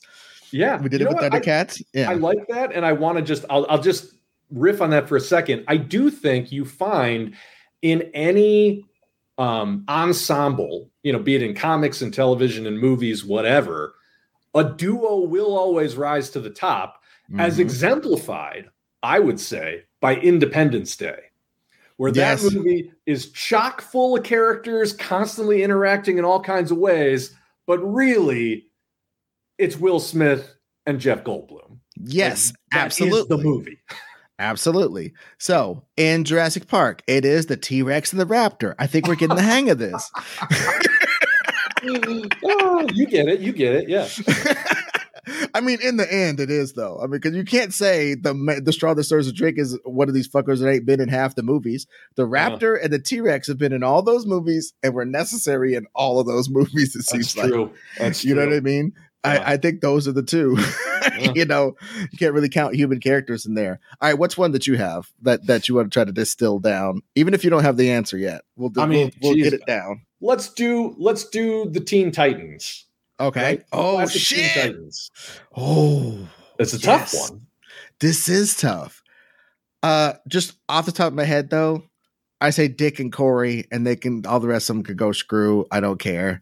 Like Yeah. I, I think they they're emblematic of the whole. That or if you want to say, it's Dick and Kory, or it's Cyborg and somebody. Or Mhm. maybe somebody would say it was Raven and somebody since she's in Mm. all the fucking stories. You know what I mean? Is either a protagonist, a deuteragonist, a fucking, you know, uh uh, an uh, antagonist. Well, she, I mean, the thing about Raven is like she carries a built in story engine because it's like, oh, my dad is a demon that's going to destroy the earth. So mm-hmm. it's like, that's just always going to be there. That said, I, I, know that they did a will they, won't they with her and Beast Boy for a long time, but then mm-hmm. also like Beast Boy is such a nothing character. Oh boy. You know, I mean, when when you're dude, Beast Boy is the only DC character I truly believe would get the shit me tooed out of him in real life. like he would get me tooed so hard, and I'm not, I'm not. oh it ain't easy being green. Garth, whatever the fuck, kicked out of Teen Titans for groping asses as an orangutan somehow he thought it was okay if he was a lower life form, you know? Yeah, that was definitely a, a, product of the times, let's say. Yeah, just wrapping around chicks' waist as a snake. Ooh, what's going on? Fucking creep. Yeah. anyway, uh, yeah, I I don't know. For me, it's Dick and Kory just because they they just I think on a in a survivor type of situation, they're the people who would vote everybody else out in the end to preserve their little shit. Uh, yeah. Uh, or like I said, the only thing I, I think I could, could, compete with that is like Cyborg being like, I can manipulate the votes some kind of way with you my know, powers because he is a stalwart of the of the crew. I think he's the third stalwart of the crew, even more so than Donna Troy. Well, I was just gonna yeah, see, I was just gonna bring up Donna Troy, who I think gets forgotten a lot because she's not really a part of all the modern incarnations of the. Oh, she's up there, yeah. Now she would yeah. be in the final four. The final four would be, uh, I think, Kory and Dick, and I think uh, her or Raven and uh, Cyborg. And yeah. maybe it'd be her and Raven and Cyborg would be like, what the fuck? Voted out of the last council. Cyborg. He's a member of our jury sitting over there with his eye all red. Yeah. you know? that's 100% what would happen, by the way, is he thought he's in an alliance and somebody right. betrays him and he's like, what the fuck? Yeah. Oh man, I got 74 senses. You would have think I would have saw this blind side coming. Completely. oh, oh, shit. Oh, I, I, got one. Okay. Um okay, let's do Avengers. Let's do the Avengers as as either representative of the movies or the um or the comics, like uh, carte blanche. I think in the comics, I think it would definitely go down to Captain America and some fucking body. In the movies, I think there's a plethora of people you could actually choose from. See, it's uh, interesting because if you're playing Survivor, I, I almost think that the movie Captain America wouldn't make it till the end. Yeah, you're right. You're right. They'd they'd vote him. He's like Ozzy. they'd, yeah. they'd, they'd vote him out. He's a challenge beast. We got to get him the fuck. I don't know any of these references because I've literally never watched one episode. Okay, on, on on Survivor, they do physical challenges, and a lot of times people will excel in the physical challenges when they're it's sort of a team sport in the beginning. But as it gets to be a more individual game towards the end, and there's individual immunity, they'll vote out the stronger players and just mm. be a bunch of pussies sitting in the sand doing these challenges poorly. But they got all the strong people out. You know what I mean? So I think in a lot of in a lot of instances, uh, Superman, uh, Freudian slip, Captain America would be one of the first to get voted out. Plus, he would probably play too honorably. That's you know what I mean. I thought, yeah, yeah, yeah. See, but it's interesting though because I do think in the movies, Captain America and Iron Man are 100% the duo that makes the team work. Oh, that's that's just a fact of life. That's yeah. a fact. Yeah, yeah.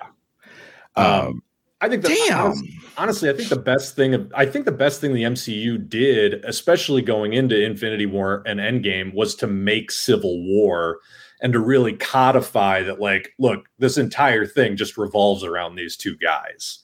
Mm-hmm. Um, because a little bit, the two Avengers movies before that, you can argue they suffer from trying to be too even-handed with the amount of like story and gravitas they're giving to all the team members when really it was Iron Man and Captain America's story all along. Like the mm-hmm. entire, mm-hmm. whatever you call it, the Infinity Saga, the entirety of it is really about those two characters. Mm-hmm. And it's mm-hmm. like, it wasn't until Marvel kind of copped to that that everything just really clicked. Mm-hmm. Oh, also, uh, Survivor, Survivor, Guardians of the Galaxy. It's it's it's Ooh. still it's still Groot and Rocket to me. I think yeah. in the at the end, at the final tribal council, it's Groot, and Groot's trying to tell everybody why he should win the game. I am Groot. I am Groot. I am Groot. I am Groot. I am Groot. I'm Groot. They're all applauding. Woo! Woo! This fucking guy's great after 39 days on Survivor. we understand. We understand him because we kept uh-huh. that long with him. But yeah, I you know, uh, I think just Groot and Rocket go together. A raccoon in a tree. Oh yeah, you can't beat it. It's symbiotic slash like they're both autonomous characters, but you know Groot is sort of a support guy. I Rocket's so great. I, God damn, Rocket and Groot are the, are the people who, who get out of Guardians of Galaxy Survivor. Definitely. Easily. Easily. Oh, okay. How about this one? How about this mm-hmm. one? Batman Survivor. Batman oh, Universe Survivor. Bat the Bat Family Survivor. Who gets out? I I have I have a thought, but I'm I, I'm really open to input because I think there's so many things to think about. Like Batman is the originator of the shit, but a lot of the people who originated Survivor, some of their techniques are old now, and the young kids have been watching those for years, and they kind of could get around them. There's that angle of it. Uh, and also we get down to the people who still we're still trying to get down to the people who stir the drink as maybe a capper let's let's think on this i want to do x-men real quick because i think x-men is a big one too yeah because you could say it's scott and jean you could say the only people who might not vote each other off is scott and jean but obviously Jean dies, Scott cheats on Jean. There's all these different things that happen to put a fissure in their alliance, their two person alliance. There's See, so many characters, you know. you, yeah, I mean, you know who I think. Hmm. See, it's fucking. Yeah, hard. no, that's weird. That's weird. Because I was gonna, I was gonna say, I would, I don't know why, but it kind of comes. It, it weirdly comes to me that like Wolverine and Emma Frost would have some sort of devious, like behind the scenes oh, alliance shit. going on. You know what I mean? But but then Wolverine would 100% kick Emma Frost off a cliff if it meant keeping Jean Grey. And like yes. that's the thing that you couldn't. So maybe it would come down to Wolverine and Jean Grey at the end. Oh man, Wolverine and Jean Grey, Wolverine, Jean Grey, and let's say fucking Colossus because they just dragged him along as a goat. That's mm. a player that has no chance of winning the game that you keep bringing along to the end, so you can sit next to them at the final tribal council and be like, "This this idiot didn't do anything the whole game, and I was blindsiding fools. I played five immunity idols, or uh, you know, you know, all this kind of shit. You could yeah. defeat them because your resume is bigger. Colossus yeah. would be a goat. They would have they would have voted out Storm in the second round, and I'd have been really mad about that because I would love for. Part of me thinks it would be. I hate the Wolverine um, Storm relationship. I really do. Okay. I don't think it's real. I think it's this bullshit of like Wolverine gets to kiss everybody and be down with everybody. Like all the That's this true. hot chick who has fucked the hottest dude in the world in Black Panther and comes from the I mean go, and has been living in like fu- the future for 10 years and then she gets out of that relationship and comes back to the X Mansion and lives in the future again. I just I don't see her going for Wolverine. I think and and I, I just don't get it. I don't get it. I think it's dumb. I think it's frankly wish fulfillment on the on the on mm. behalf of a lot of shitty writers, honestly, tell you the truth. Um so I think that sucks. However, if we're talking about the two most capable people on the entire X-Men, when it really comes down to like slicing and dicing, powers, manipulation, this, that, or the other, it might be Storm and Wolverine or Storm and somebody. Storm didn't get have no powers and just navigated being an X Men for years. Yeah, you know what I mean. Like she she can fight from on the bottom, which is what you have to do in Survivor. You don't have the numbers in on you. You, get, you have to convince somebody. And her speeches, whether she talks like the X Men cartoon, you must vote with us. we won't win the game. You know, whether she talks like that or like how she talks in the comic books, where she's just like this goddess who just calmly can lead lead you and tell you what you need to do and doesn't make it seem like it's not your choice, but it mm-hmm. not You know what I mm-hmm. mean? Like there's something about her calm, super fresh demeanor that I think I personally think Storm would be one of the last two. I think it might fuck around to be Storm and Emma Frost at the yeah. end, as far as people who can manipulate and are tough as fuck and don't necessarily need their powers, but when their powers come into it, I oh, it might be something like that, dude. Could it could it in in one reality be Storm and Jean Grey? Just because like everybody loves Jean Grey almost oh, comically. Yeah. You know what I mean? Yeah, yeah. And so yeah. So like Ooh, Storm, you know what? That's it. The final four is Storm, Jean Grey, Emma Frost, and Wolverine. And I think they vote. I think they Yeah. vote somebody out. I think they get rid of Frost and, and Wolverine at the last. I was just gonna say, I think I think in that final four, Wolverine's the first one getting kicked out. yeah, definitely, definitely. and then- all girls alliance. They pulled all girls alliance. There it is. And then everybody everybody knows that Emma Frost is conniving and you can't trust her. So she's Mhm. got to go once it's down Yep. to the alliance. And so Yep. then we've got Storm versus Jean Grey. And it's the Wow. wayfish like, I couldn't do anything wrong versus the exactly as you just described her, like, I'm running this shit. You what I Right. mean? Yeah. Right. Yeah. In, in the end, I think they go, Storm played a better game, Jean. It seemed like you were kind of wishy washy. And I feel like you used your powers to get Scott voted off. you know, And that's when that's when she collapsed down with a hand on her forehead. Scott, Scott. ah, she falls out. ah, that's funny. Okay, so uh, our our subconscious has been working on the Batman since we just did a good job on X Men. Mm. Batman Survivor. Who Okay. who are the who who? What's the final four? You think? I mean, there's no way Nightwing doesn't make it, right? Right? Absolutely, absolutely. I, you know what? I'm going to give a little bit of an undercard um, advantage to Tim Drake. I feel like Oh, Tim, yeah. Tim Drake could play the game. Yeah, absolutely. Yeah, Tim Drake. uh, you know, part of me goes, you know, my favorite character in the world is Batgirl. I, I, do not think she is conniving, but I do think that she would do good in all the challenges. for sure. And then that I think she might be smart enough to make it to the merge. And once you make it to the merge, it's individual immunities.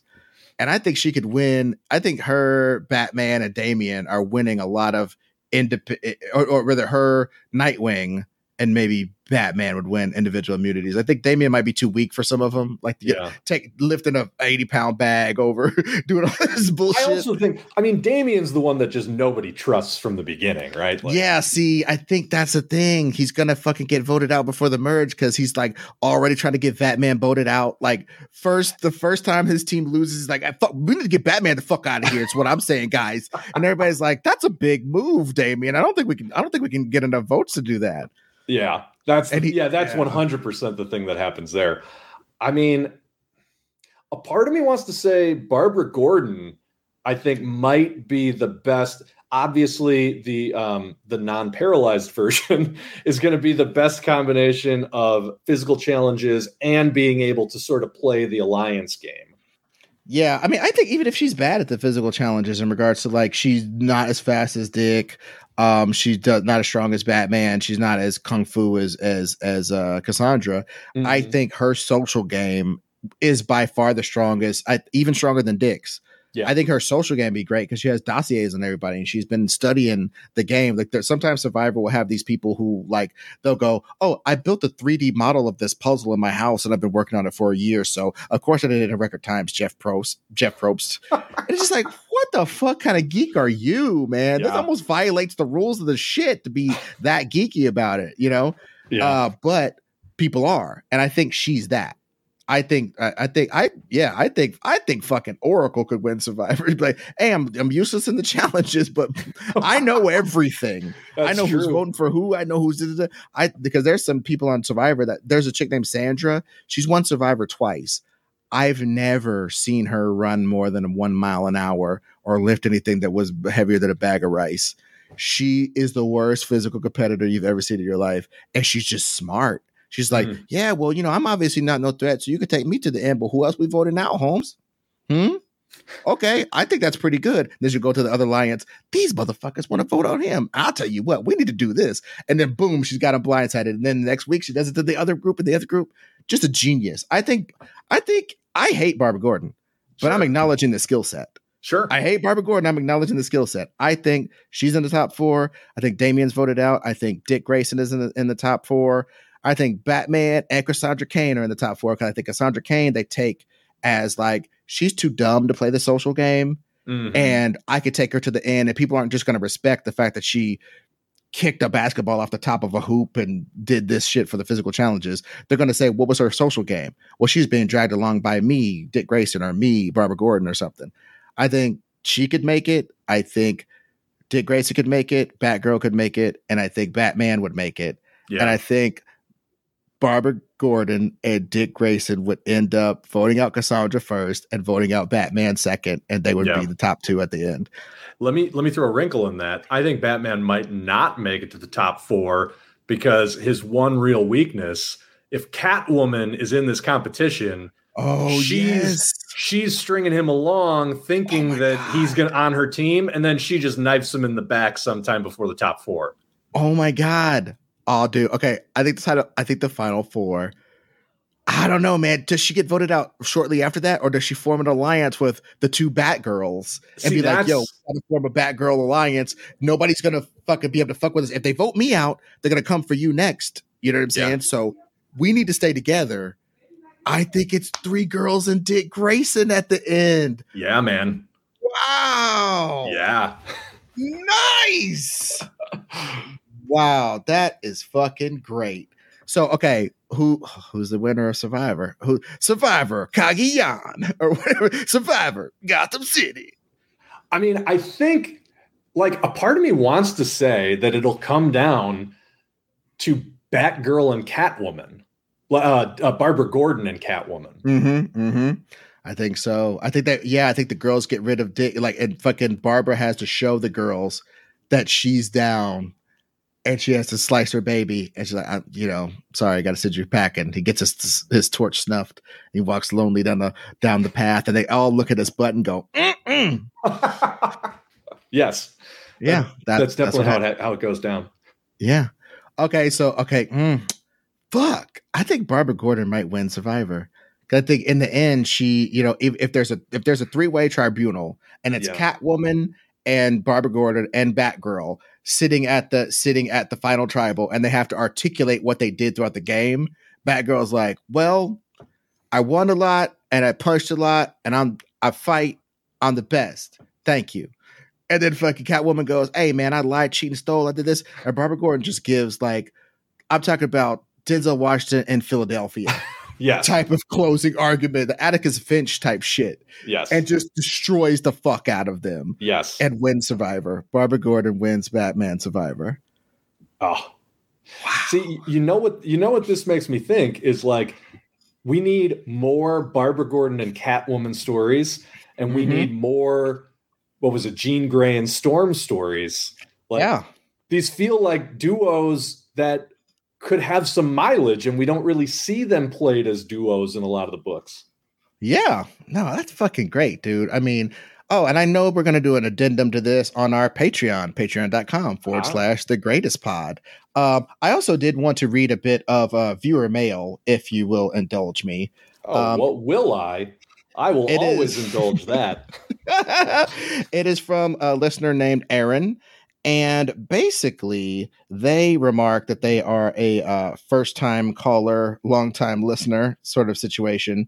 And it is interesting that we've covered what they talked about and we covered it right after they sent us this message. It's almost like we're on a level with our with our fans, dude. We're we're we're in their we're in their brains because they're they're they're or maybe they're in our brains because they're uh, anticipating our every move.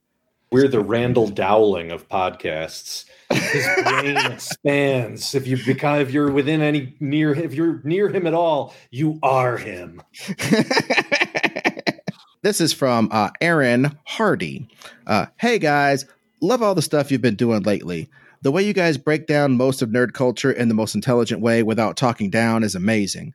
I just got done listening to both your greatest weapons and greatest vehicles episodes, and I was wondering why no shout out to any giant mechs? Where does something like Mechagodzilla, the Jaegers from Pacific Rim, or even the Megazord from Power Rangers fit? Love you guys. Keep up the awesome work. So yeah, Aaron H. So there you go. They we did talk about the Jaegers in our, our greatest robots episode, which is interesting. I wrote him back saying, "Oh, we did an episode that tells you what we think about what the Jaegers are. We we consider them more robot than vehicle." That's true. And I will say, I believe we at least mentioned both the Megazord, the Jaegers, and Mechagodzilla in that robots uh, episode. We did. That's what I'm saying. It's like we're we're, we're together. It's a telepathic link, baby. Uh, that Um, oh. bond, that unbreakable bond. Oh, and um, obviously, one uh, duo that we left out uh, is KITT and Michael Knight, but look at our vehicles episode, and you will definitely get my treatise on why fucking KITT and Michael Knight are the greatest. However, I cannot count them as a duo because he is a fucking machine. So I just ah, unless you got an organic brain, I can't have you be in my duo episode. I just had to. Look, I'm gonna do I'm gonna do two duos that we hadn't mentioned but deserve to be mentioned, even if we're not going to talk about them at all. The first Rock is going to be modern interpretations of Sherlock Holmes and Watson. I would include oh. both the BBC Sherlock and the Robert Downey Jr. Jude Law version in the movies, um, which are more partners than lead and sidekick. Mm-hmm. And then, you know, people have varying opinions. I still think it's one of the most smartly written shows on TV. Rick and Morty. You know what? We're gonna talk about Rick and Morty real quick because I'm sorry. Fuck, fuck a backlash. Uh, also, fuck that guy. I don't care about Justin oh, Roiland. Yeah. I, I don't give a fuck about that. That's not what we're talking about. But I will say, uh, Sherlock Holmes and Watson. We did talk about um, Watson on our uh, greatest like sidekicks, sidekicks episode. Yeah, our our greatest sidekicks in pop culture episode. Please consult that for our complete treatise on Watson. I think we said some really brilliant things on that. Not the not the least of which is that he is the person who tells the tale and the partner. Mm. So he cements the legend of Sherlock Holmes as well as being integral in it. He's like a it's reportage. A lot of the stories are him reporting something that he's witnessed Sherlock do. Uh, and obviously, he procures the cocaine. Even Sherlock Holmes got to have his plug. Sherlock, freaking. Dude, that's fucked up. Watson's like, hey, how'd you get in so close to Sherlock Holmes? Man, my coke so white, it went to Coachella. you know? oh shit! Oh, shit. basically, yeah, Watson's the plug. So greatest pop culture duos: Watson and Tony Montana. oh shit! Um, that should be a future episode. I'd read that duo, just things that have nothing to do with each other. But man, I'd read that story. Oh, we we should do that on a on a Patreon. But um, uh, before we get out of here, Rick and Morty, I got to say, look, man. I don't understand. And if you quibble with this, send us an email at email the greatest pod at gmail.com. That's email E M A I L, the greatest pod at gmail.com. That's our email address. Um, and leave us a five star review on all of the different pod sources. Please do that. It really helps us move up the charts. Uh, and also join our YouTube page. But mm-hmm. Rick and Morty, I gotta say, man, I think they're really emblematic of of it's reductive, yes, but there are Jerry's, there are Mortys, there are Summers, there are uh whatever the fuck the mom's name is. Sorry, I'm not chauvinist. I love her. She's great. She's one of the Beth. stronger characters. Beth. There are and there are Ricks. And there are people, and the beautiful thing is there's so many people who think that they're Ricks. I think Rick shows how hyper competent you'd have to be to get away with Rick's behavior. So how about you in your own life, knowing how fucking incompetent and broken dumb you are, don't act like Rick. Yeah. You know what I'm saying? It's like I didn't I did not run out in the streets to try to be Tony Montana. I saw it as a cautionary tale maybe some of these fucking assholes who are fucking up the fandom. You know what I'm saying? Why is it that I join all the toxic fandoms besides Star Wars? You know what? Why is it that I keep joining all the toxic fandoms? Punisher, Rick and Morty. What the fuck is wrong with me, Bill? L- listen, I will say I, the Rick and Morty fandom has, has kind of mellowed out since the whole Szechuan sauce thing. You know, there was mm. there was a moment there when like the Rick and Morty fans just came on strong as like this is the greatest TV show ever written, and if you don't get it, you're a huge piece of shit and dumb. Mm-hmm. You're too dumb to get it. Like right. those people, I think have I, I don't want to say they've gone away, but they've become way less um, everywhere online. Let's just say that. Yeah. Well, I mean, and the bottom line is though the in regards to stories, let's just re- really quickly. I think Rick and Morty stories are very um I don't think of them as nihilistic. I think a lot of them have heart and I think a lot of them show like the fact that even somebody like Rick yearns for love and acceptance and thinks he'll never get it and even when he does get it it's some kind of Faustian bargain like when he was fucking that planet that was making all those dupes and shit. You know what I'm saying? That that yeah. I just that I'm affected by that stuff and it's not and it's not um, trying to be too deep, but I think the plots are written with a level of intelligence that's a a little higher than a lot of shows. Yeah. And I think, lastly, I think somebody like the, when the the Morty Revolution one, and like, oh, we got to go to Morty Town, and the Morty who like hated other Mortys and shit. You know that shit hit me because it's like. God damn, this is like the the the the black cop and boys in the hood. You know what I mean? He's just yeah cruising for he's cruising for your bruising and he doesn't respect you as a person even though he's exactly what you are. There's something palpable about a lot of the the metaphors and the messages in rick and morty and they find a way to be very funny. I love it. Rick and morty i think is like existentialism without the pretentiousness of existentialism. The whole core idea of existentialism is the encounter with the absurd. Like when you realize that life has no meaning and you can't really explain why we're here and you may not believe that, but if and when you get to the point where that's what you believe, you realize that all of existence is absurd. And within that, you have to find meaning in things like human connection and love. Mm-hmm. And like the show, for whatever faults you might see in it, is one of the best sort of vehicles for that idea that I've ever seen in pop culture. And I love it for that. Absa-fucking. And that is why Rick and Morty goes on this list. And that is why they're they're uh, sort of, I guess, uh, some of the headliners of this, uh, along with uh, Survivor, Batman Island, you know, Survivor, uh, Survivor Punisher. It's just just a Punisher at the final tribal council by itself with a bunch of dead bodies. the, the, gun's still smoking. Yeah. yep. Uh, so thank you guys for listening to another Partnered Up rootin' tootin', back to back shooting episode of The Greatest Pod.